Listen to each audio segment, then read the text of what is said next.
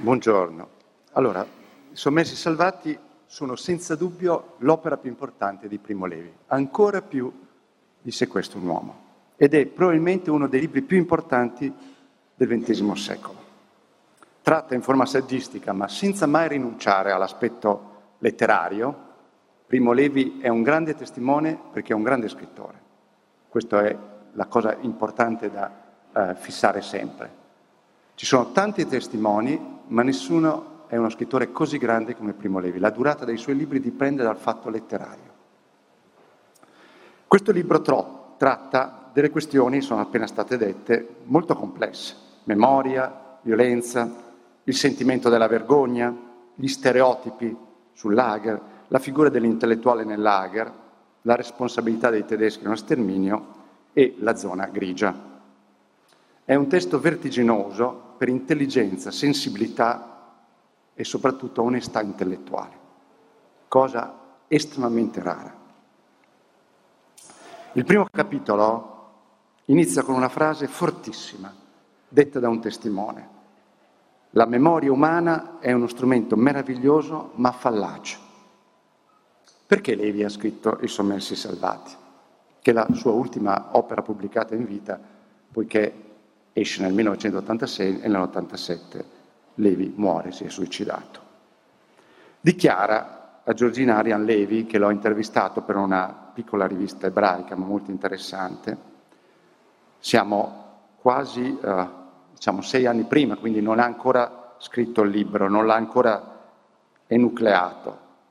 Il, dice che lo tenta moltissimo tornare dopo 35 anni sul tema del lager il tema dei rapporti fra l'oppressore e l'oppresso, fra la vittima e il carnefice, nelle sue sfumature è ancora da indagare e soprattutto è da rifiutare l'interpretazione più ingenua che ci sia da una parte l'oppressore puro, senza dubbi metodici, senza esitazioni, e dall'altro la vittima santificata nel suo ruolo di vittima. Non è così. La macchina umana, l'animale umano è complicato Ce ne sono degli stadi intermedi. Coloro che sono stati chiamati aguzzini non erano aguzzini allo stato puro, erano uomini come noi, che sono entrati nel ruolo di aguzzini per qualche motivo. Intendo nel futuro libro spiegare questi motivi. Io mi soffermerò su questo tema della zona grigia, che è, diciamo, il punto centrale del libro di Levi e anche quello più complesso e delicato da trattare. Il capitolo si impernia su questa nozione, è Levi che l'ha messa in circolazione, poi la troverete citata da tante parti.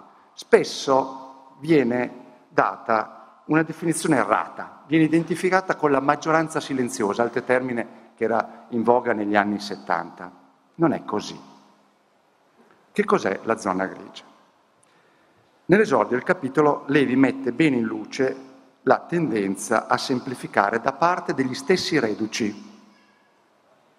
Aggiunge che comprendere coincide con semplificare, dal momento che, ed è una citazione quella che leggo, senza una profonda semplificazione il mondo intorno a noi sarebbe un groviglio infinito e indefinito che sfiderebbe la nostra capacità di orientarci e di decidere le nostre azioni. In altre parole, ci sta dicendo che siamo costretti a ridurre il conoscibile a uno schema.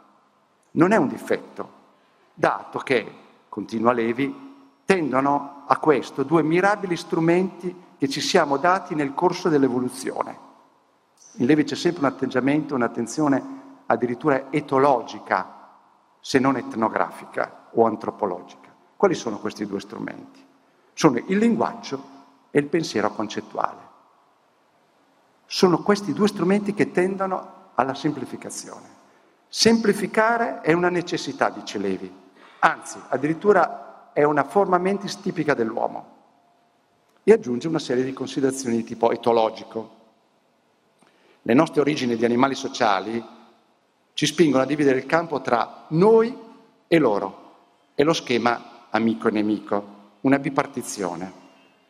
La tendenza manichea rifugge le mezze tinte, vedendo nella storia sempre un conflitto tra noi e loro, ateniesi e spartani, romani e cartaginesi, dice Levi come esempio, e fa anche un'osservazione acuta riguardo agli sport. La popolarità degli sport spettacolari, calcio, baseball e pugilato, deriva proprio da questa divisione tra noi e loro. Il risultato di parità, dice Levi, alludendo al calcio, fa sentire lo spettatore defraudato. Il desiderio di semplificazione è perciò giustificato. Chi legge e scrive la storia dei lager, dice Levi, sin qui ha ripetuto il gesto del Cristo nel giudizio universale. Qui i giusti e qui i reprobi. Sono soprattutto i giovani a chiedere chiarezza. I giovani non amano l'ambiguità, hanno una scarsa esperienza del mondo, ma per capire il mondo bisogna inoltrarsi in questa ambiguità, in questa complessità. Nel lager, dice Levi, le cose non funzionano così. Ed è il grande shock dell'arrivo nel campo. Nel lager non esiste il noi. Questo l'aveva già detto in modo molto chiaro in Se questo un uomo. Il noi perde i suoi confini. Il lager è la lotta di tutti contro tutti. Una guerra senza fine, così la definisce. Ciascuno lotta per ottenere un privilegio indispensabile per sopravvivere. Nel capitolo intitolato I sommersi salvati, che sta in sé questo uomo, da cui poi prenderà il titolo della sua ultima opera, ci sono quattro descrizioni come un esperimento finale, sono dei piccoli racconti alla fine del capitolo di quattro privilegiati. Aveva già scritto queste cose nel 1947, le aveva ben chiare, anche se i sommersi salvati 35 anni dopo, anzi di più, quasi 40 anni, fa fare un salto. La classe dei prigionieri funzionari costituisce l'ossatura del lager. L'uscita questa, l'uscita del libro con questa affermazione provocò una reazione molto forte tra i deportati, tra gli ex deportati. Perché? E qui sta primo, la prima questione che vi voglio sottoporre. Il problema è quello di avvalorare o no la vittima come innocente. Dice Levi, il lager non santifica nessuno. aggiunge anche una cosa molto cruda. I prigionieri privilegiati erano una minoranza entro la popolazione del lager, sto proprio leggendo, eh, la frase è di Levi, ma rappresentano una forte maggioranza tra i sopravvissuti. È evidente, per chi legge con attenzione questo capitolo, che Levi sta parlando anche di se stesso è evidente che si considera un privilegiato e un sopravvissuto e dunque in una condizione diversa dagli altri. Questo è un tema che attraversa tutta l'opera di Levi e in particolare i sommersi salvati. Non si mette fuori dal quadro. Lo si capisce da che cosa? Dalla complessità delle figure che evoca per indicare i privilegiati. Che cos'è la zona grigia? E qui accade a un certo punto, eh, non sto seguendo in modo pedisseco lo svolgimento eh, del capitolo, che ha anche una sua cronologia nel movimento del ragionamento che c'è dentro. A un certo punto la definisce così. È una zona dai contorni mal definiti che insieme separa e congiunge i due campi dei padroni e dei servi. Possiede una struttura interna incredibilmente complicata e alberga in sé quanto basta per confondere il nostro potere di giudicare. Bisognerebbe prendere i termini uno all'uno, perché in Levi c'è un amore incredibile della parola, ogni parola è posta lì con un significato preciso. Preferisce il termine zona al termine spazio la prima volta che ha parlato di zona grigia, non con questa formula esattamente, è stato nel 76, quindi dieci anni prima, introducendo un libro che è stato recentemente ristampato, uh, un libro narrativo che si chiama La notte dei girondini.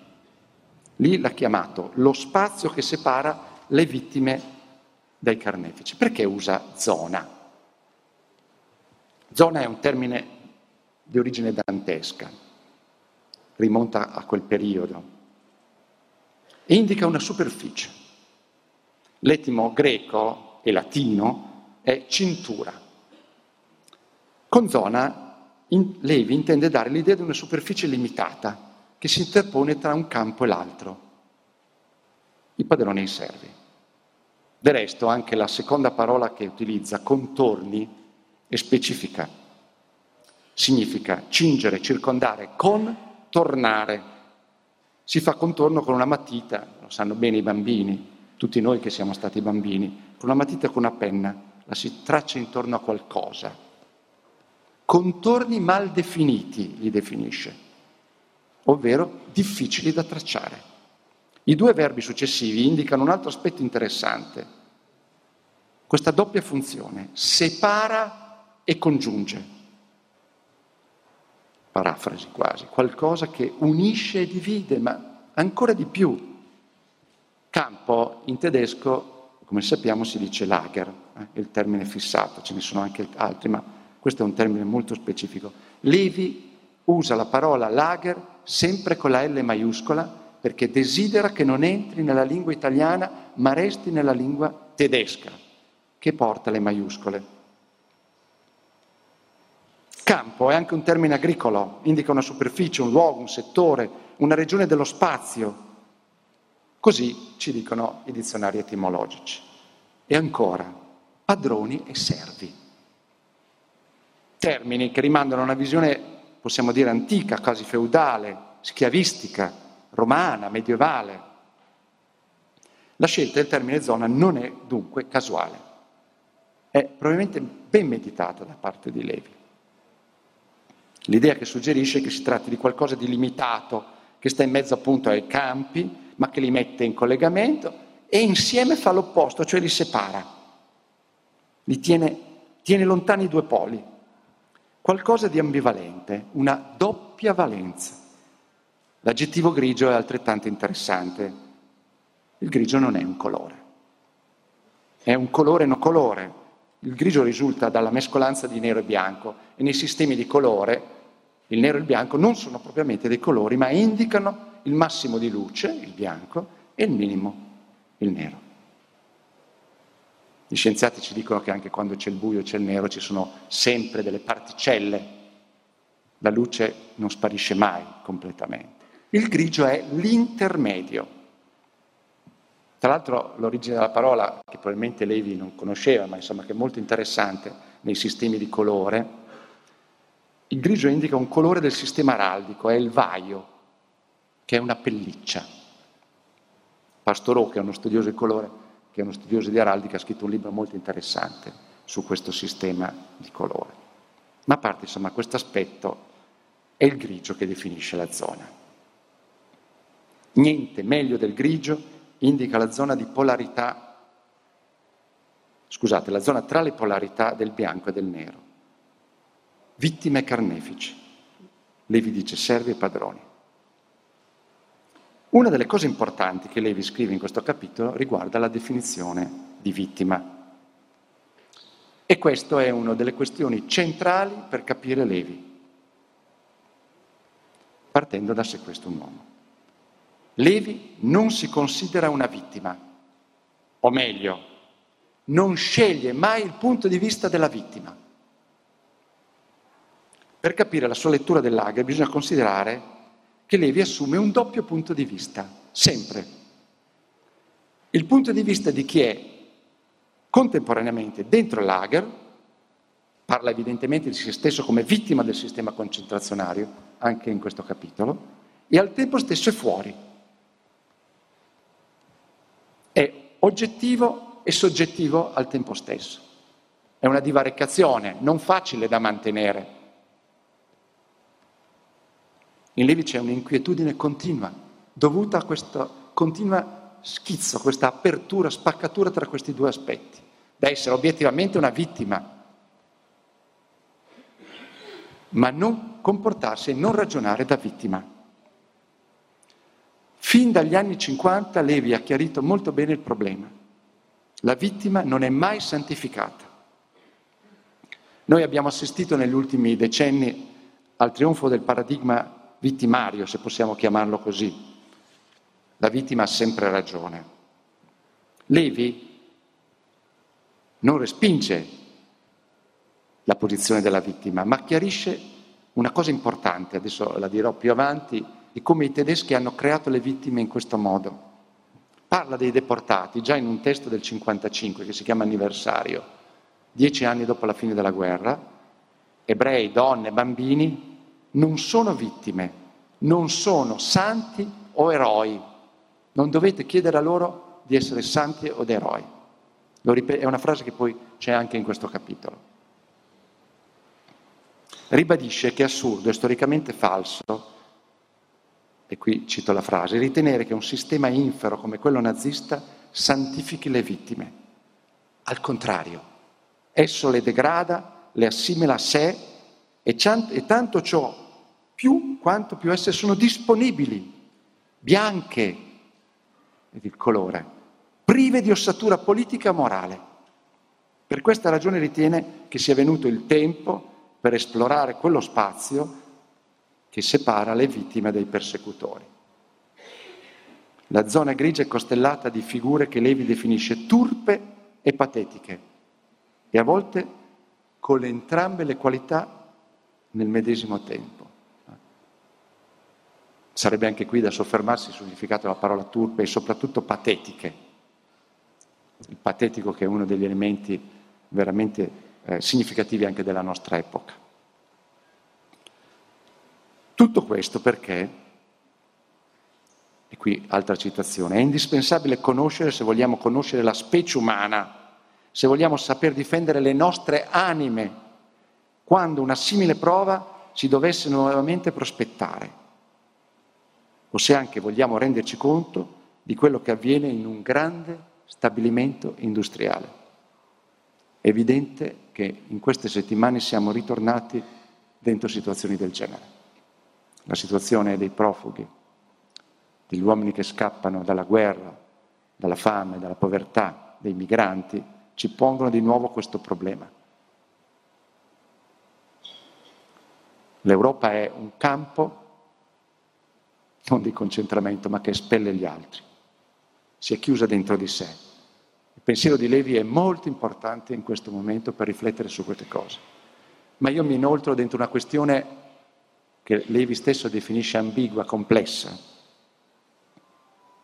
Quanto hanno collaborato le vittime con i carnefici? La zona grigia è un piccolo trattato di antropologia e anche di psicologia dell'uomo, in condizioni estreme però. Non bisogna mai dimenticarsi di questo fatto. Eh? nel capitolo intitolato Seque- eh, Sommessi salvati di è un uomo, lo definisce un esperimento, eh? un esperimento biologico e sociale.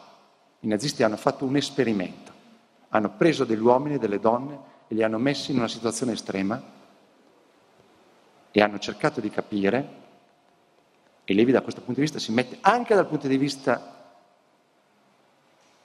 dei carnefici, dei padroni, per capire che cosa, quanto c'è, è quasi letterale la mia citazione, quanto c'è di proprio o, come dire, creato dalle situazioni negli uomini. Insomma, capire qual è la natura dell'uomo, le condizioni estreme spingono a, a questa riflessione. Levi è anche un antropologo. In condizioni estreme, ma non vale solo per i lager, l'ho appena detto, ma vale anche per la vita cosiddetta ordinaria, in tutti quei luoghi che possono essere appunto una grande fabbrica, un ufficio, un carcere, un manicomio. Oltre che una riflessione antropologica, è un piccolo trattato anche sulle forme del potere, perché questa è una delle questioni che stanno al centro della zona grigia. Micro, la microfisica del potere, come l'ha chiamata Michel Foucault, nel lago diventa una vera e propria fisica ed è in gioco il dominio di un uomo su altri uomini, ma non solo questo, è in gioco la vita stessa. Non dobbiamo dimenticarci che per quanto Monowitz, il lager dove si trovava Levi, che era, non era esattamente un campo di sterminio, anche se venivano effettuate sistematicamente le selezioni, nel lager l'esito finale era camera a caso.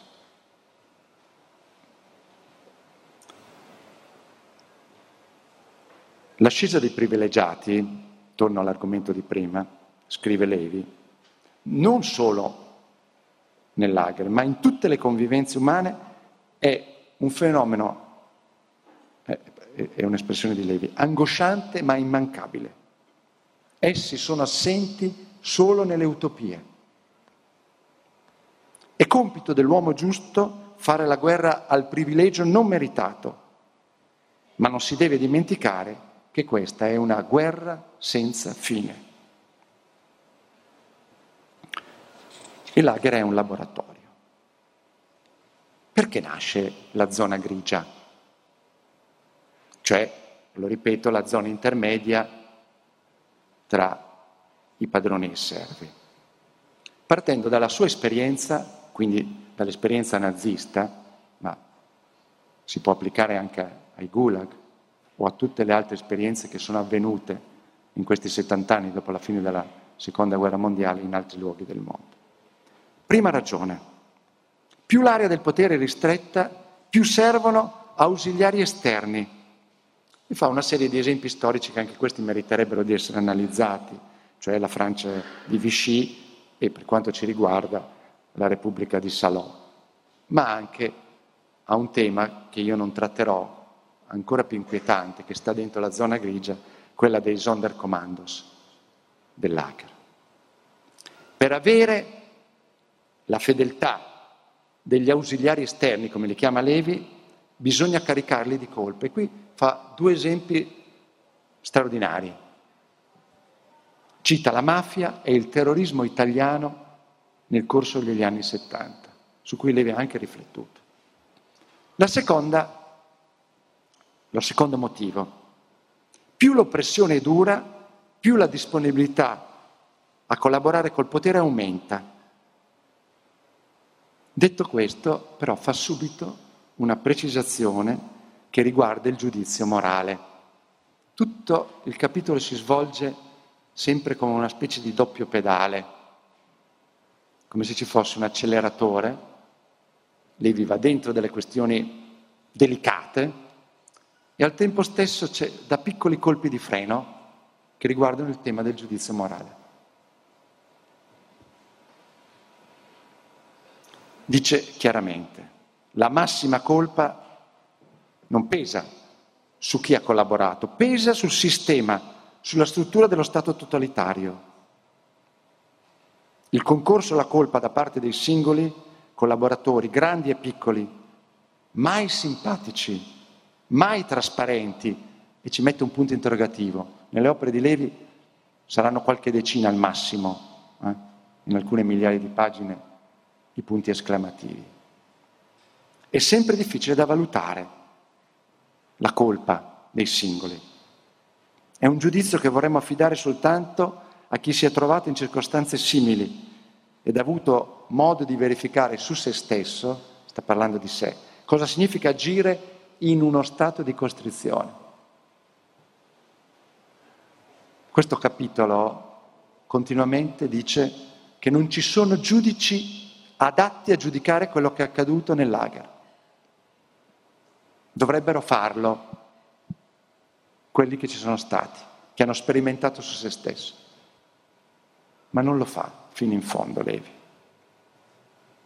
È una considerazione molto impegnativa che lo ritroveremo poi alla fine del capitolo quando parla dei Sonderkommandos, cioè i corvi del crematorio.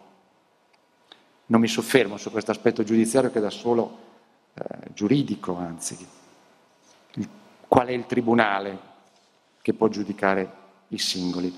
Ma riporto una frase di Manzoni, che è l'autore guida, come Dante lo è disse questo un uomo, l'autore guida dei sommessi salvati è Manzoni, dei promessi sposi. È una frase tratta dal secondo capitolo dei promessi sposi. I provocatori, i soverchiatori, scrive Manzoni, tutti coloro che in qualunque modo fanno torto altrui sono rei, non solo del male che commettono, ma del pervertimento ancora a cui portano l'animo degli offesi. Anche questo termine offesi che Levi preleva da Manzoni e che ritroviamo in tutto il libro. È una frase che andrebbe lungamente commentata, che è fondamentale nel giudizio etico sui soverchiatori, ma che comprende dentro di sé anche il tema degli offesi, cioè delle vittime. Subito dopo aver trascritto la frase di Manzoni aggiunge questo. La condizione dell'offeso non esclude la colpa e spesso questa è obiettivamente grave ma non conosco tribunale umano a cui delegare la misura. La misura è un tema che torna, misura per misura. Alla fine del capitolo, parlando di Runkowski, citerà proprio questa, uh, questo testo di Shakespeare.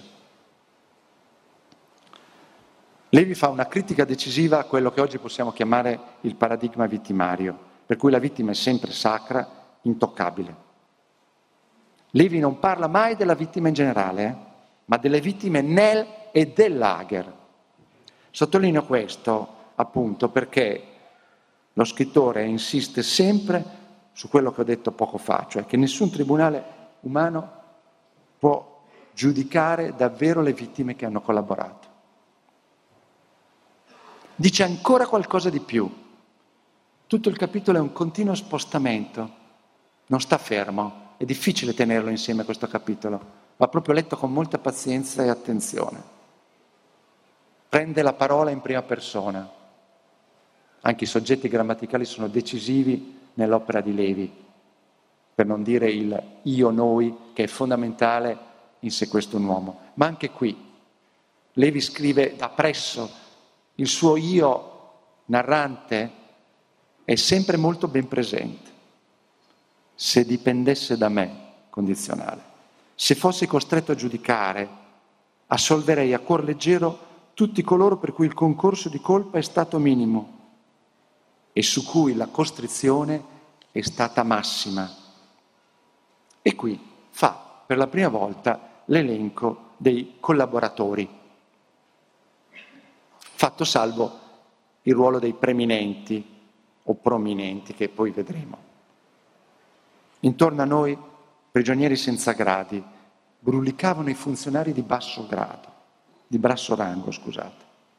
Costituivano una fauna pittoresca, scopini, lavamarmitte, guardie notturne, stiratori di letti, qui c'è una parentesi, che sfruttavano a loro minuscolo vantaggio la fisima tedesca delle cuccette rifatte piane e squadrate, controllori di pidocchi e di scabbia, portaordine, interpreti, aiutanti degli aiutanti.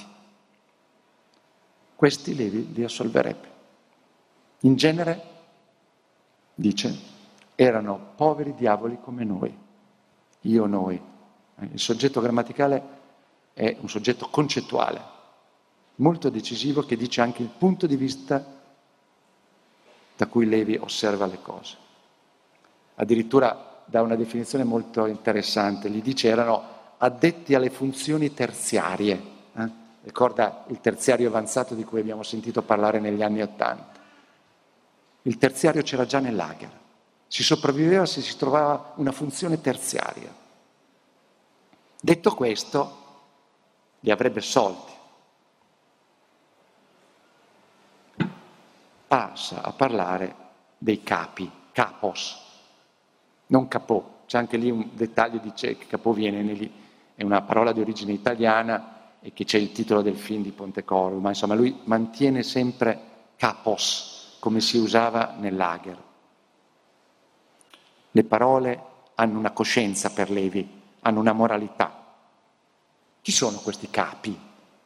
I capi delle squadre di lavoro, i capi baracca, gli scritturali, tutti coloro che lavoravano negli uffici amministrativi del campo. C'è da dire, e qui Levi lo, lo, lo esplicita, che da questi sono venuti i principali storici del lager.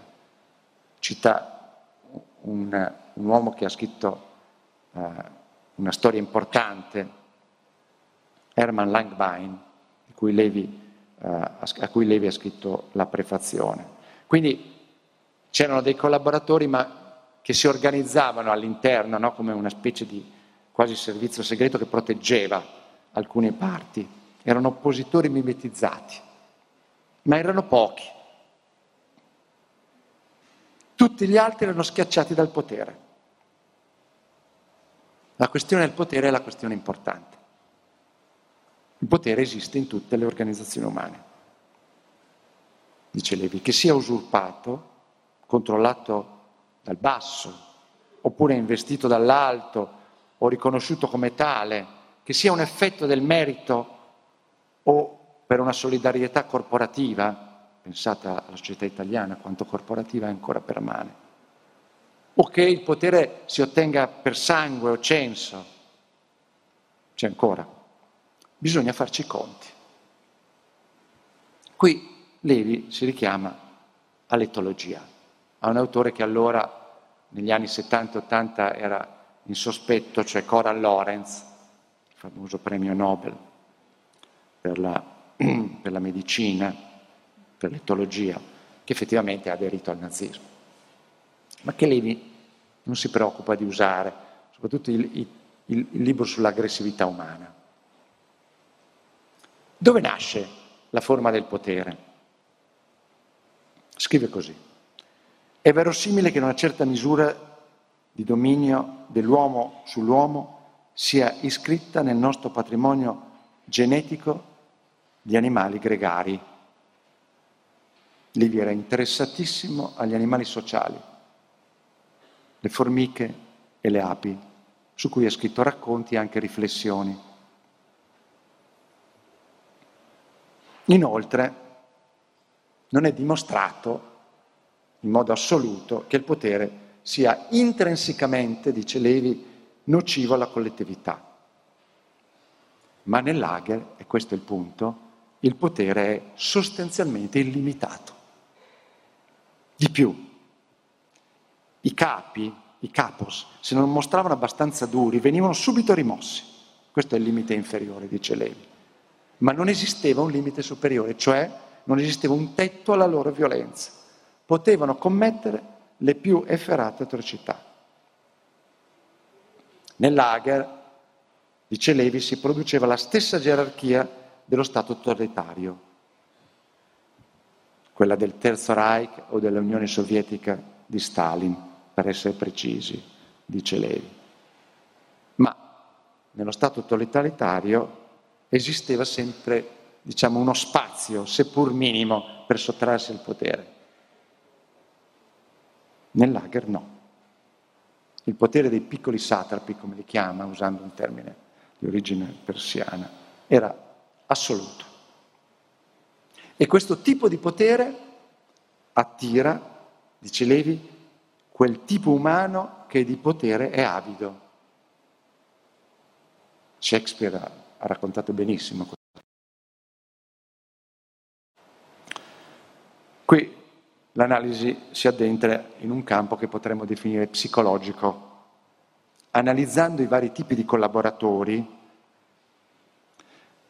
sintetizzo per ragioni di tempo, erano attratti dal potere, dicevi, tre tipi di, di persone. I sadici, che poi sono pochi, non sono così tanti.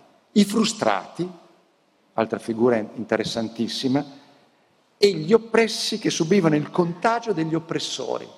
Contagio è una parola chiave in questo capitolo e che tendevano inconsciamente a identificarsi con loro. Levi è molto critico e probabilmente una delle ragioni che l'hanno spinto a scrivere questo capitolo è uh, l'uscita di un film negli anni 70 di Liliana Cavani, qualcuno forse se lo ricorderà, portiere di notte, dove c'è un'ex vittima, una donna molto bella che rincontra uh, in un albergo il suo ex carnefice, con cui riprende una relazione appunto vittima-carnefice che per dirla in termini uh, psicanalitici è di tipo masochistico, sadico-masochistico. E il film della Cavani, dice Levi, gioca su un elemento, che è quello di uh, confondere la vittima col carnefice, o meglio, che i due ruoli possono rovesciarsi, o che la vittima desidera un carnefice, ambisce al proprio carnefice. È evidente che c'è una radice erotica nel film della Cavani che è molto ben espressa anche dalle immagini della regista. Non mi intendo di inconscio di profondo, dice. Non mi interessa di sapere se nel mio profondo si annidi un assassino, ma so che vittima incolpevole sono stato e assassino no. Non rifiuta, ma aggiunge incolpevole, vittima incolpevole. Confondere vittime e carnefici è una malattia morale o un vezzo estetico o un sinistro segnale di complicità. Soprattutto, termina la frase Levi, è un prezioso servizio reso, volutamente o no, ai negatori della verità. Levi mette in crisi il paradigma vittimario, ma questa, questa azione ha un limite, l'ho già detto, lo ripeto, le vittime esistono, non si può prescindere da questo. Lo sforzo tuttavia è quello di descrivere la zona grigia, cioè le forme di compromesso e di collusione con il potere. Fatto salvo, la frase di Manzoni, che la maggior responsabilità spetta al potere stesso, non alle vittime. È un confine molto stretto su cui si muove. Il problema è quello della responsabilità. Confondere vittime e persecutori significa mistificare le basi, dalle basi il nostro bisogno di giustizia. Non la nega questo bisogno di giustizia, anzi l'afferma. A questo punto si inoltra nel cuore della zona grigia con due esempi su cui non mi soffermerò perché a loro volta sono due racconti che richiederebbero altro tempo perché sono due figure molto particolari.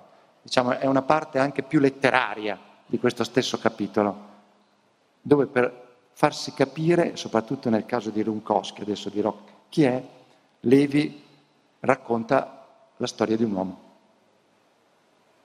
Non a caso l'origine di questa parte del capitolo è un racconto che è già pubblicato in Lilith e altri racconti e qui invece riprende sotto forma di ragionamento senza rinunciare alla parte narrativa.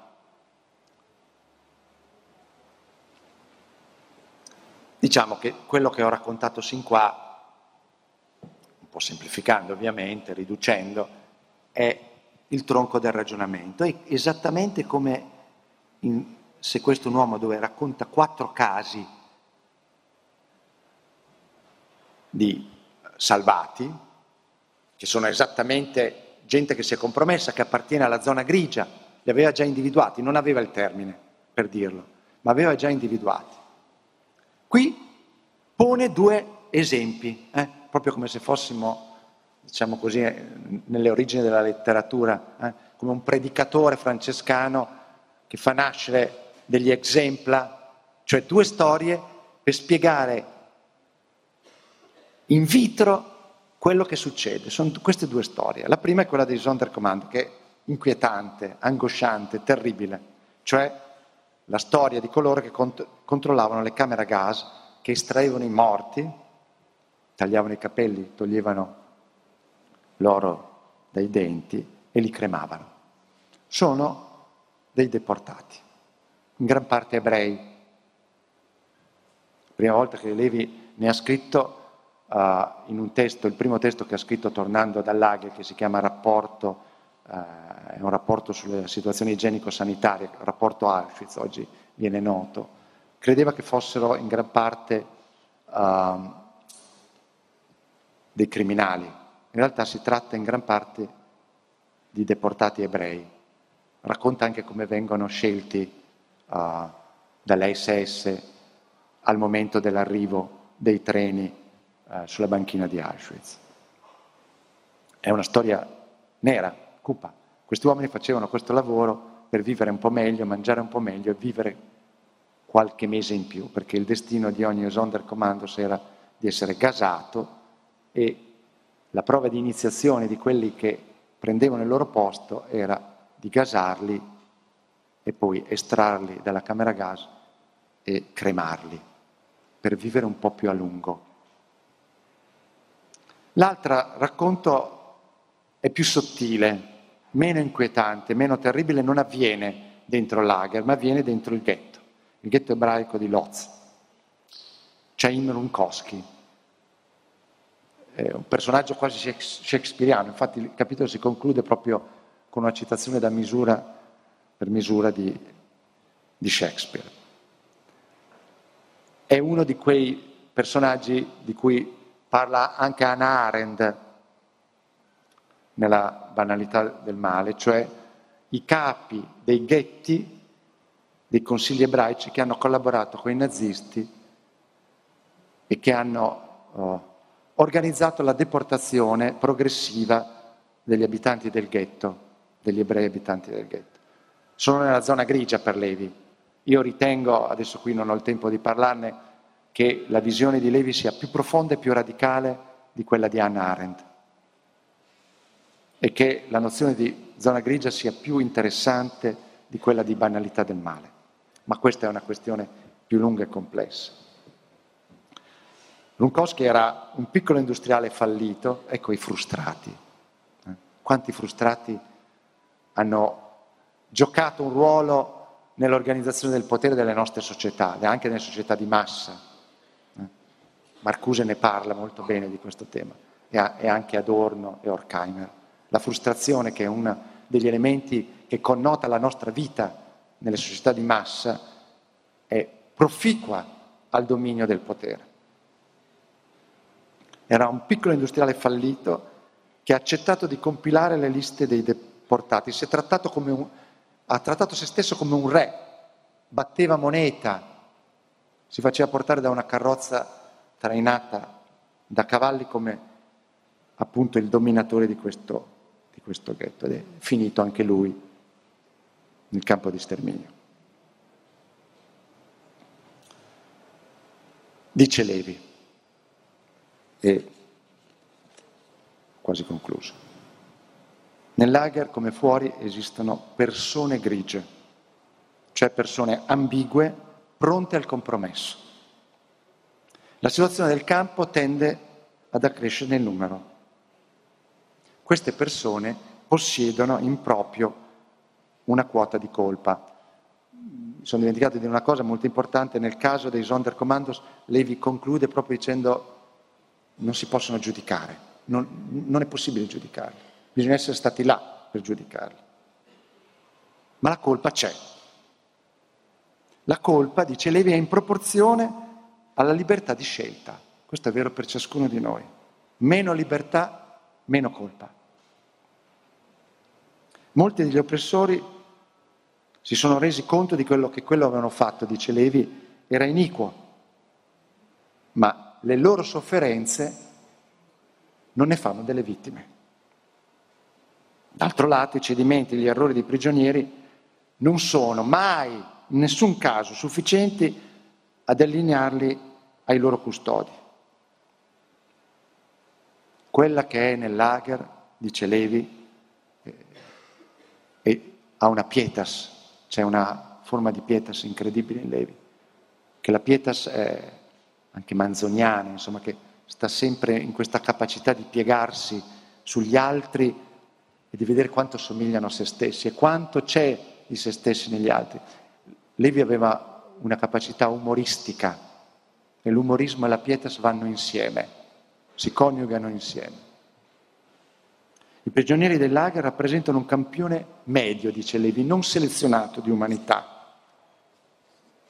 Non si poteva chiedere a loro, a noi, a noi deportati, di comportarci come santi o filosofi stoici.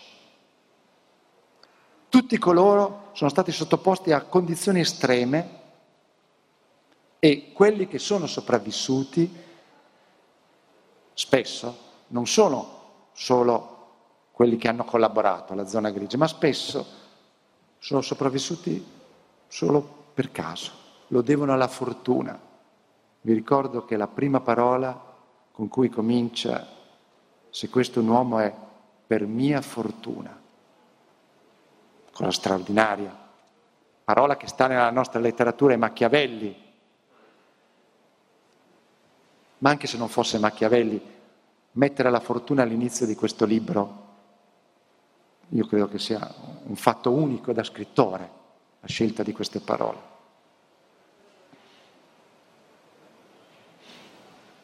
Bene, nel caso delle squadre speciali, quelle di Sonderkommandos, Levi dice impotenza giudicandi, neanche per Runkowski, è difficile. Gli uomini sono intossicati dal potere. E questo è il caso di Runkowski. Voglio concludere perché ormai ho finito. Capisco benissimo che dare un quadro completo di questo capitolo è molto complesso e non ho appunto raccontato le due storie che già di per sé hanno una loro forma particolare. Riassumendo, Levi rifiuta l'idea della vittima come santificata, pone un problema inquietante, che è quello della collaborazione, del rapporto con il potere, ma non giudica, non arriva a giudicare fino in fondo, sospende il giudizio e tuttavia ci propone una questione, quella del nostro compromesso con il potere, non solo nel lager, ma in ogni situazione. Voglio concludere con una questione che io credo vertiginosa, che probabilmente potrebbe essere oggetto di un'altra analisi, di un'altra conversazione. Perché i sommersi salvati, in particolare la zona grigia, quel capitolo, sono molto importanti per noi oggi? non solo per quello che ho detto del rapporto con il potere, ma perché, e traggo qui una considerazione da una filosofa, Simona Forte, che ha scritto un libro molto importante sul tema del male e che ha ragionato su Primo Levi.